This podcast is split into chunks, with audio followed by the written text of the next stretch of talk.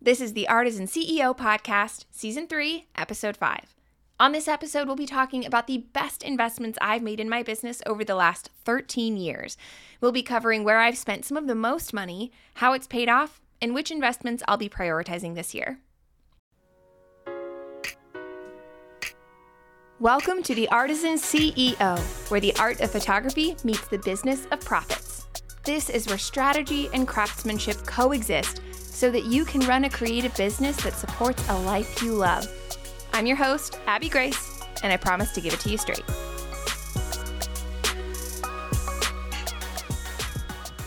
Matt and I were having a conversation several years ago. It was right after I opened my first business bank account. So it was probably like 2011, 2012. Um, and I can't remember the exact expense I was discussing with Matt, but there was something photography related that I was considering purchasing, probably a lens at the, I was still building up my gear at that point.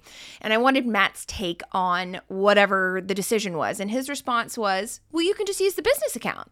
And I was like, hold on, this isn't monopoly money. There are real dollars in this bank account. But I have seen way too many instances of business owners since then. And to like to Matt's credit, he's an incredible business manager. We have both learned a lot about stewarding business expenses, but we were like early 20s had no idea how to run businesses we're doing everything but you know flying by the seat of our pants. So um, it's a common mistake though. You know it's something we see with new business owners all the time of people not not truly understanding that whether with credit cards that they've used to rack up business debt or maybe they're making big unnecessary purchases with money that they already have because hey it's a write-off this misunderstanding of what truly qualifies as a business investment. Money has always been an uncomfortable subject for me. I used to try to DIY everything that I could in order to save myself from an expense. Um, so I kind of tend to go like where some people go like, "Whoa, it's monopoly money! Like we'll just spend it." I go on the opposite end of the spectrum. My mantra for the first couple of years was, "If I can make it myself, there's no sense in paying somebody else to do it." Until I realized just how much that was actually costing me. If you guys go back to season two, episode two, CEOs Don't Do Coffee Runs, we talk about outsourcing and what would push you, like what kind of qualifiers or markers to look for when it maybe may be time to outsource something. But in this episode, we're talking about investments, not outsourcing. Eventually, I wised up and realized that the whole you have to spend money to make money thing was actually true when exercised with caution. That shouldn't be something that you say to yourself, you know, to excuse a frivolous expense that you can't afford because you can find a way to justify almost anything. So, yes, it does take spending in order to earn, but when it comes to big expenses, and also, I mean, honestly, small ones too, those can really add up if you're not paying attention. I want to make sure that all of those are done with intention. Like, how is this expense actually, how is this investment actually going to pay off? So let's talk about that word investment real quick. Because by definition, an investment is something that should eventually result in financial returns. An expense is a sunk cost. You spend money on a good or service and it does not provide financial return afterwards. So, buying a house is typically an investment. The house will hopefully continue to appreciate in value so that you can sell it for more than you paid while you are also building equity as you pay down your mortgage. Buying a car, on the other hand, is an expense. Unless we're talking about some kind of collector vehicle, a car will typically only ever depreciate in value. I remember as a kid, my papa telling me that if you ever buy a new car, make sure you look in the rearview mirror so that you can watch the dollar bills flying out of the back of the car as you drive away from the dealer. Cars lose an average of 9 to 11% of their value as soon as you drive them off the lot. It is a depreciating asset, which makes it an expense, not an investment. Way too often, we see creatives mixing up those two, generally in the name of making themselves feel better about something, you know, maybe they're unsure whether or not they should buy it or not. And I, I have done this too, okay? I've done this. You've probably done this. It's okay. It's a lesson that every business owner has to learn. Real quick, photographers, are you tired of lather, rinse, and repeating the same tired collection of forgettable photos from one brand session to the next? If you're ready to turn yawn worthy galleries into the sort of results that thrill your clients and get you both noticed, then you're definitely going to want to join me for my free training, The Backstage Secret to Scroll Stopping Brand Photography. Whether you're a seasoned veteran or you're just getting started out in the world of branding, this session is for you.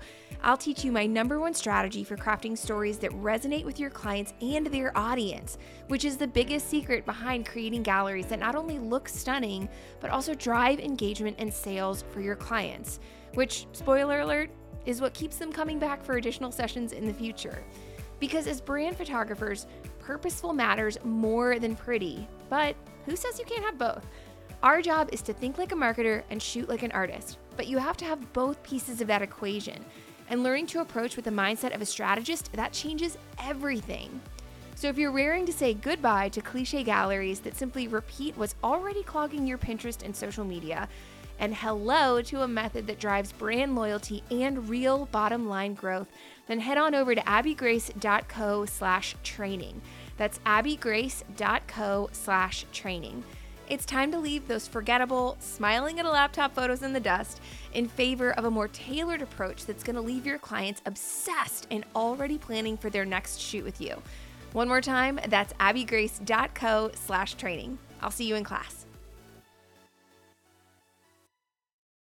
So, for this episode, I'm going to be detailing the best investments that I've made. If you want to hear about my best expenses, I mean, Gosh, that sounds boring. But if you want to, I'm happy to make another episode on that. But today we're going to talk about the money that I've spent that has gone on to make me more than I put in. And number one is joining a mastermind. I avoided joining a mastermind for a really long time, for the first 10 year, 10 or 11 years of my business because honestly, I could not see the value. I didn't understand the purpose of them. Um, I thought it was just like glorified group coaching um, or like a glorified group of friends getting together and dishing about the problems that they were having, but maybe not actually growing in any substantial way. I don't know why that was the impression that I had, but it just was. Um, so while I love my mastermind that I'm part of for problem solving if I am in crisis mode, the thing that I love more is actually the new ideas that are generated as a result of spending time with my mastermind folks. So the initial impression that I had of mastermind was totally off. I did not realize how powerful that they could be paying to get into the room with brilliant minds, I have found is the best way that we have spent money over the years. And the mastermind has been the most powerful example of that. So a friend of mine, the the way I found out about my mastermind was a friend of mine kept referencing their business coach in conversations. We were talking about launching, um, and then I watched while this friend's business just grew and grew and grew. And then when I started asking questions about her strategy, her response was, "Abs, you just you really need to join this mastermind. Trust me. Not like stop asking me questions, but oh, there's so much goodness waiting for you. Just join the mastermind. Take my word for it." So, the mastermind that I'm part of has entrepreneurs from all different industries, which is part of what makes it so powerful. We have people from the t shirt and branded merch industry, we have Facebook ads experts, social media agency owners, coaches, designers, therapists, photographers. The breadth is incredible. What we all have in common, the sort of unifying theme throughout the group, is that all of us market our businesses online in some capacity. But because everybody is selling something different, everybody's marketing something different for the most part, we all feel free to share our best ideas and our best practices because even if somebody does take your idea and run with it, they are speaking to a totally different group and selling a completely different product or service. There's another photographer in my mastermind, another brand photographer in my mastermind, but I am not worried about sharing our best ideas because I'm in the mastermind to learn how to market for my student side of things, and she's very much focused on the client side of things. So it's cool because we can share ideas and be super open without worrying, like, oh no, how is this going to take away from my business? business. So, the pop up podcast that we did last spring called Unsinkable Marketing, maybe you caught that, that was inspired by somebody in my mastermind. And guess what? That pop up podcast was what gave me the guts to finally launch this public podcast. Without that pop up, I don't think I ever would have had the confidence to launch the Artisan CEO. And recording this podcast has quickly become one of my favorite parts of my week. The lighting course that we're working on right now, my coach, the one who's at the head of the mastermind, she was the one who pushed me to develop it. Before her suggestion, um, it was actually just a small bonus that we like a very basic lighting bonus that we offered some of our brand photography academy students. But with her push, I realized it's actually something that could benefit a much broader audience and that keeping it hidden inside BPA was hurting more than it was helping. So the mastermind is amazing from problem solving and crisis management when the occasion calls for it, but the even bigger benefit from joining that I couldn't see it until I was in it. Like I knew it was there, but I couldn't see what that was going to look like for our business until I was in it. The bigger benefit has been the amount of revenue generating ideas that I've taken away from the mastermind. But then I also have the opportunity to, I've, I've had the opportunity to serve several of my fellow masterminders as their brand photographers, sometimes shooting for these clients several times over. And so all of that combined has far outweighed the investment that I've made in the mastermind. Investment number two is paying for design, website and brand design. So, my first website was a blog site back in 2011 that I paid my friend's sister $1,000 to design for me. And it did the trick for the first few months. And it was definitely better than anything I could have come up with by myself. But it didn't take me long to outgrow the confines of a blog site. I needed to be able to have an about page, which I think I had one with the blog site, but it was like, it was like a it was like a blog post. Um, I didn't really have a portfolio page. There wasn't a page for investments. It, it really felt more like a blog. Um, so I hired a designer a year later to create me a big girl website on Showit. And that took some tinkering. Uh, and there were definitely some expensive mistakes that I made at the beginning. But once I started working with Jeff Shipley, things really picked up speed. Jeff is one of the founders of Tonic Site Shop, which we love. Love Tonic Site Shop. Best website templates on the internet for sure, especially when you're talking about Showit websites. Um, and he and Jen Olmsted founded uh, Tonic around the same time, actually, that he and I started working together on the custom design for my website. And I've been so lucky to continue to have his eyes on my visual brand as it's evolved over the last 10 years at this point. We've been working together.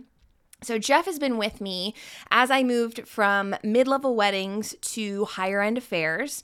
And he helped keep my website growing and refining with me, like as my work was growing and refining. And as also as we were getting more drilled in on my brand personality and my target audiences, all of that changed. Um, he helped my website change along with it.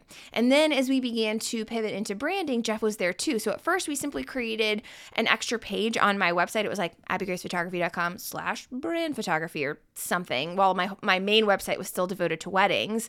Um, but then once I was ready to cut the cord and and say we're not booking weddings anymore, he came in and redesigned the rest of the website, like my homepage, my services page, and more to reflect the fact that my brand is now only like branding is now my only photography offer. I'll say this good design is expensive, but you know what's more expensive? Bad design. Because while good design attracts the right clients, and by that I mean your target audience, bad design can turn off the dream clients, or worse, it can cause you to be ignored. And being ignored is a recipe for failure. I want to point out I've been working with Jeff for 10 years now. So we typically come back for a refresh every couple of years, maybe minor tweaks along the way as needed. Um, my website will always be a work in progress because my brand continues to evolve. Even though the changes that we may go in and make today are going to be way more subtle than the drastic overhauls that we were making a decade ago. But because of the work that we've done together, it's allowed my website to level up as my work has done the same, meaning that my website was never too far out of step with my brand presence elsewhere on the internet. So these days, my website serves as both a place to fall in love with my work if you've never heard of me before. Uh, roughly 25% of my clients come from Google search. They've never heard from me. They Google brand photographer, they see me on the first page, land on my website, decide I want to book her. So 25% of my clients come from there. Um, but then my website's also a source of affirmation for any client who's been personally referred to me. Like you get referred by someone you trust, and their word is 95% enough to get you to hire me. But when you land on the website, there's got to be a confirmation that, yes, you are in the right place. Yes, this girl really knows what she's talking about. Um, one of my clients, Rachel, was referred by Caitlin James, and Caitlin's word holds a lot of weight, but you want to make sure when Rachel gets to my actual website that it's confirming, yes, this is the girl that you need to hire. And so the result of both of the, you know, the, the power across both of those people who've never heard of the brand before and people who are referred by someone they trust, the result of that is uh, roughly 90% close rate on sales calls because by the time we get on the phone, clients are already sold on the fact that they want to work together, and the website does a lot to speak to that. Best investment number three consulting, paying for customized expert advice. When I don't have the answer to a problem and I don't imagine being able to figure an issue out on my own, or I imagine that it's going to take me a lot of trial and error, a lot of time to try and figure it out on my own, that is about the time that I start looking for somebody that I can pay to help me fix the issue, especially if it is time sensitive. Um, these are usually issues that there's not a templated answer for, something that requires some nuance and, and understanding more about a person's business before you can really understand the kind of solution that they need. And those are typically questions that can't be answered in a course, which the further along we get in business, and keep in mind, I've been in business for like 13 years now. Not like 13 years, it's been 13 years and four months. Anyway, the longer I'm in business, the more that I find that to be the case. That as we grow our questions about issues that we're facing, those become more and more specific. And so they need a more tailored answer instead of a templated one. Consulting is different from coaching. Coaching is a long term relationship when someone uh, teaches you, helps you to figure out how to solve your own problems. Whereas consulting is typically shorter term when someone comes in um, and helps solve the problem for you or helps solve the problem with you. And consulting, so we got coaching, consulting, not the same thing as contracting. A contractor is someone that you hire to do the work for you. Whereas a consultant is going to map out a path that you follow and then execute. So if we think about this in terms of one of my favorite expressions is teach a man to fish. No, shoot, give a man a fish, he'll eat for a day, teach a man to fish, he'll never go hungry again. That is my approach to teaching. I want to teach you how to fish. So along that metaphor, think of coaching like somebody is teaching you how to read the weather and the water conditions to find the best place to go so that you can do it again for yourself in the future. Whereas consulting is paying someone to give you the latitude and the longitude coordinates for the exact place to go where the bass are already gathering. And then contracting is I'm hiring you to go catch the fish for me so I can do literally anything else with my time than fishing. So we've hired consultants on a few occasions. Uh, I did a session with Jonathan Canlas. He's the uh, brilliant mind behind the Film Is Not Dead movement Find. He owns the Find Lab. Um, film genius. So I, um, he's also a, a, genius when it comes to running a business that's like, um, print center, like maximizing profits with prints. So I did a session, um, a, a, a, virtual, we called it a coaching session, but it really was a consulting session, um, where he taught me how to price prints for profit back when we were still doing weddings. His advice took our print sales from like, I mean, he gave me a formula do this, this, this, and this. And we did. And it took our print sales from like maybe $500 a year to around $10,000 a year. Again, back when we were still doing weddings. Um, so in that situation, I had a very specific problem. I wanted to make more money from our prints, and he was able to advise how to shift out of our old delivery system and into a new one and a new structure that would better serve our clients by making it easier for them to order the prints that I knew that they wanted. We also paid for expert advice and help last year when we were launching this podcast. We worked, worked with Angie Jordan's agency, Podcast Launch Bestie. Um, we worked with her to get the first season up and running. I had an initial call with Angie to get the first season mapped out based on what my goals were for the show. Who did we want to reach? What was the end goal? What did we want this to do for our business? And so she helped me out, map out episodes 1 through 12 based on that, which was super helpful. And then her team handled um, the rest of it, like editing editing for each episode, show notes. They created our podcast cover art the initial one that we used, um, which, by the way, if you guys haven't noticed, we have new podcast cover art. It just went live last week. It's so beautiful. Take a look at your phone right now. Literally do it right now. It's so pretty.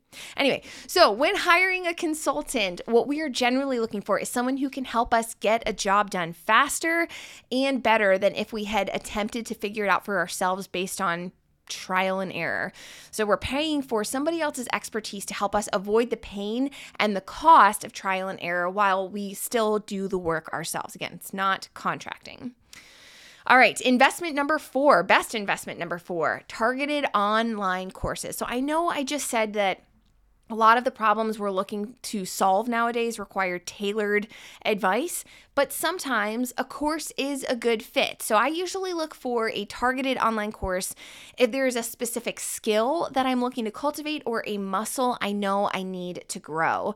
Um, I love, love discovering classes that can help me find creative new ways to grow and expand, especially if it's outside of my immediate industry and I know it's a source that my competition probably hasn't heard from or um, isn't aware of. So, uh, for example, we are finding the need to run more Facebook ads these days uh, as we expand the Abby Grace ecosphere.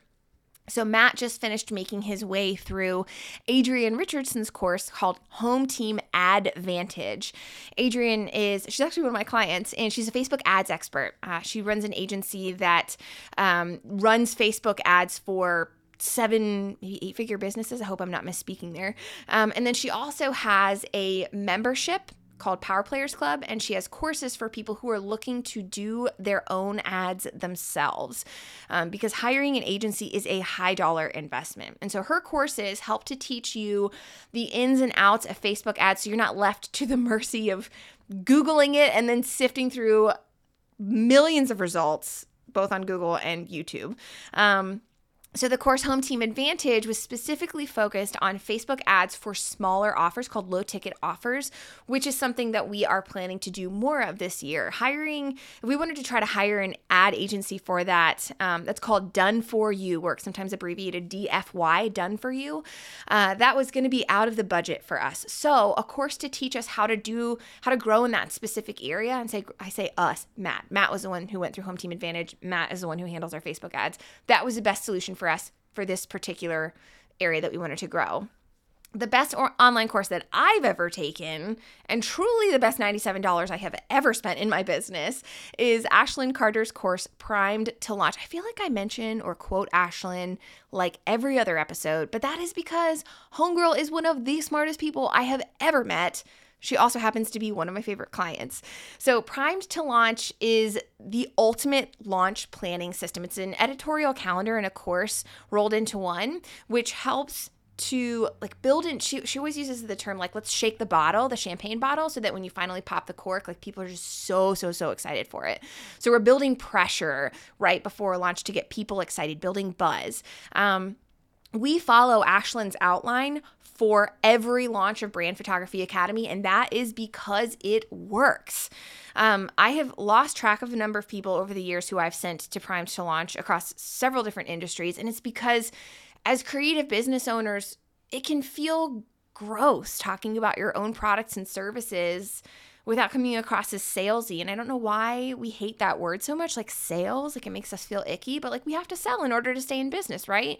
So Ashlyn's System teaches you how to slide into your next promotional period without feeling like you're constantly asking people to buy from you. I cannot say enough good things about it. And I'll say that like what you learn in PTL this is not an ad for Primed to Launch, but like what you learn in PTL will reverberate in other areas of your business that you weren't expecting. Um, so can't say enough good things about that. We'll, we'll link that in the show notes for you guys. I have also in the past enrolled in a class for food photography, specifically to help me improve my styling skills for uh, flat lays and prop shots at brand shoots. Um, I enrolled in a course for short form video. I enrolled in a workshop for how to structure the framework of a course, kind of meta, um, and more. I had to go back back to my folder of of things that I've purchased in my past, um, and there's a lot in there. so, Brand Photography Academy falls into that targeted online course category since it is specifically geared towards burned out and frustrated wedding and family photographers who are looking to either diversify their income or pivot entirely into the brand photography niche. Targeted online courses are consistently some of the best money that we spend because each one helps to bridge an acute gap in my skill set, which then helps us to level up across the field over time. Best investment number five lighting gear. I used to be terrified of flash when it came to brand shoots. I uh, used it only when there was absolutely no other alternative, and I never liked the way that it looked because, to be honest, I didn't understand how to make flash feel like natural light. It always felt very, very studio, very flashy, kind of stroby. And that's because I was using the same setup for brand shoots that I did for weddings. I was using a speed light, a light stand, and a white shoot through umbrella, exact same thing that I would use to light a wedding reception. I was using that for brand shoots and then wondering why doesn't this feel like natural light? Well, that's because I wasn't using the kind of modifiers or the strategy to accompany it to best emulate the way that natural light comes through a window. But after a couple of shoots uh, where I literally had no other choice, I mean, you walk on set, like, you guys know what I'm talking about. Those times when you walk on set and the light inside the rental space looks nothing like it did in the online listing, and you have no other choice than to break out your strobes. And so I realized that in order to be a brand photographer who can guarantee results no matter what kind of set I step onto, I had to at least be lighting literate. I didn't need to be a studio photographer, but I had to at least be able to diagnose what wasn't working when the light on set absolutely sucked and to have the gear to be able to create the type of visuals that I had promised my clients. Because with weddings, it was easy to avoid bad light, like just move the bride and groom into better light, right? Well, with brands, that's not how it works. And that was a learning curve for me. Like the set is often what dictates where you shoot not the light, which is the opposite of what you're taught as a brand photographer, or uh, opposite of what you're taught as a wedding photographer. Is like just look for a good light and then take your clients there. Yes, that works on wedding days and in engagement sessions, but that doesn't work for brands because sometimes you're going to find yourself in a client studio and the light is less than optimal, but you have to make it work because the studio is part of the brand story. And so, lighting gear and lighting strategy, all of a sudden, that became my insurance policy for those times when the ambient light on set was not enough. Where another photographer might throw their hands up and say, I'm sorry, I just, I guess we can't work here. I guess we can't shoot here. I would pull out my lighting gear and say, let's go, no problem.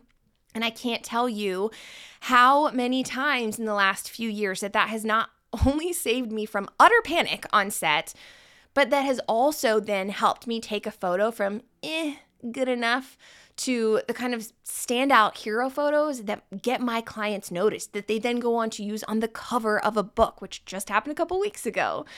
So once I realized that I had to make off camera flash, maybe if not my friend, but like an acquaintance that I knew their name and like we may not be besties, but I could carry on a conversation with them for as long as was necessary. So in order to get to that territory, I had to start expanding my lighting kit. And so I added a few modifiers. That was my first step. I realized um, that the reason that I didn't like that white shoot through umbrella was because even though it was simple, it didn't allow much control for where my light went. There was a lot of spill onto the background and the foreground and like the all around ground. So I invested in some additional modifiers that then helped me control where my light was going. And then I also invested, once I realized, like, okay, I can do this. I also invested in some additional lights. So I have three strobes that come with me to every every shoot, um, and I bought those two extra strobes to give me more flexibility in larger spaces when you know, just one off-camera flash was not enough. Um, and on that subject, if you guys want to be the first to hear when the new lighting course opens up, because we're going to be offering a significant discount for the first week that that course is live, make sure that you head over to abbygrace.co slash lighting and enter your email address to be added to the waitlist. That's where we're going to be spilling details in just a few weeks. I'm so excited. One more time, that is abbygrace.co slash lighting. We'll also link that in the show notes. Um, so, as far as investments on the horizon for us, honestly, the biggest one I can think of right now is upgrading my 24 to 70 to the Canon RF 28 to 70 for my my R6. Although honestly, I don't know. I don't know if that qualifies as an investment since it's really more of a maintenance expense. That's not going to allow me to do anything new. It'll just allow me to do more of the kind of work that I'm already doing, but like with fewer soft images, resulting from my 24 to 70 being too old and in need of retirement. So maybe a better answer for investments on the horizon. Um, I'd like to do some more work on the Abby Grace photography logo and brand assets, the um, sort of the client facing side of Abby Grace Photography. Jeff has done some fantastic work for me there in the past, um, but it's been a long time since we've worked on logo or like color palette, any kind of brand specific design versus website design. Um, I just worked with another designer on brand work for the Artisan CEO branding. Again, cover photo, it's so beautiful. Um, and so I'd love to work on something similar for the AG brand in general. Coming up in the next episode, we'll be talking about the other end of the spectrum, the five worst investments I've made in my business over the last 13 years. I'm going to be sharing my most expensive mistakes and why I would actually still choose one of them again now that I'm out of the wedding industry. I hope you enjoyed the show. If you did, remember to hit subscribe so you don't miss an episode and head over to abbygrace.co slash podcast for even more resources to help you blow your clients away at your very next brand shoot. I'm Abby Grace, and I'll see you next time. Now, let's go get after it, shall we?